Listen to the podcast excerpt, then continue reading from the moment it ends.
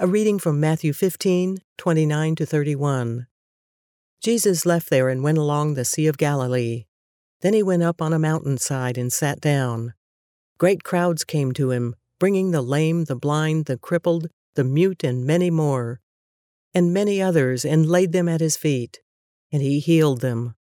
People were amazed when they saw the mute speaking, the crippled made well, the lame walking, and the blind seeing, and they praised the God of Israel. Eric, yesterday you used that phrase, quote, I'm a good person. You know, you talked about later in life you had to realize the lie of, of a phrase like that, a statement like that. And it's important for any Christian to come to that realization that that's that's not actually who we are. like Lawrence said the other day, the calls coming from inside the house, the sin is in us and uh, if we go on believing, maybe this is just something for anybody listening to this. If you're still believing that, if you're still believing that, if that's a headline over in your mind over your life, I'm a good person. Hmm.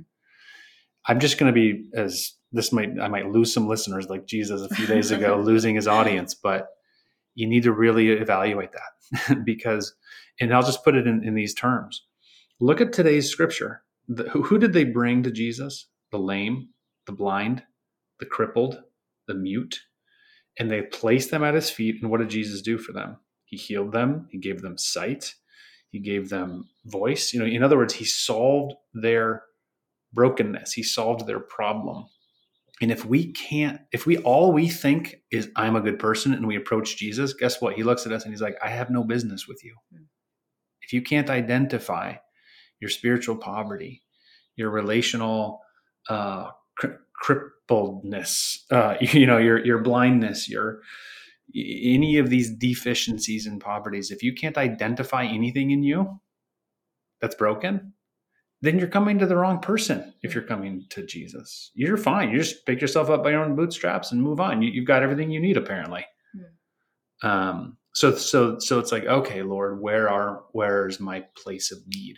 I might have a huge bank account, but my wife hasn't talked to me in three weeks or whatever. Like f- determine the poverty, go to Jesus as the solution, as the supply. Now you're doing business with, now you have reason to be in relationship with Jesus based on his own um, mission in this world, which is to bring help and salvation and healing.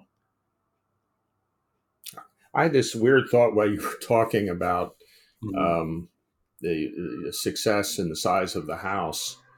And I, I have a contrarian thought: the more money you have, the smaller the house should be. Hmm. Then, then, then you you will, you know, you, if you're in a mansion, it, it's very hard to find anybody. In other words, it, it accentuates the aloneness, the apartness, the uh, and the self congratulations, or however you want to put it. Um, I don't know, living in a hovel is probably not a good idea, but uh, I, I, just think that there is a, um, for me, uh, I've never experienced real poverty, um, but I, I was in poverty. Maybe it's uh, what you call a rich mm-hmm. man's disease. Uh, mm-hmm. I thought that I could, or self reliance, that was the big thing in the 19th century in America self reliance uh, we'll just right. soldier through this. It'll be okay. And I discovered one day that it wasn't going to be okay. It's going to be a friggin' disaster. Hmm. And that's when I actually turned to prayer. And what shocked me is my prayer was answered. Not immediately, not without uh, uh, life's normal troubles, but it actually changed the very direction, the the uh, trajectory of my life.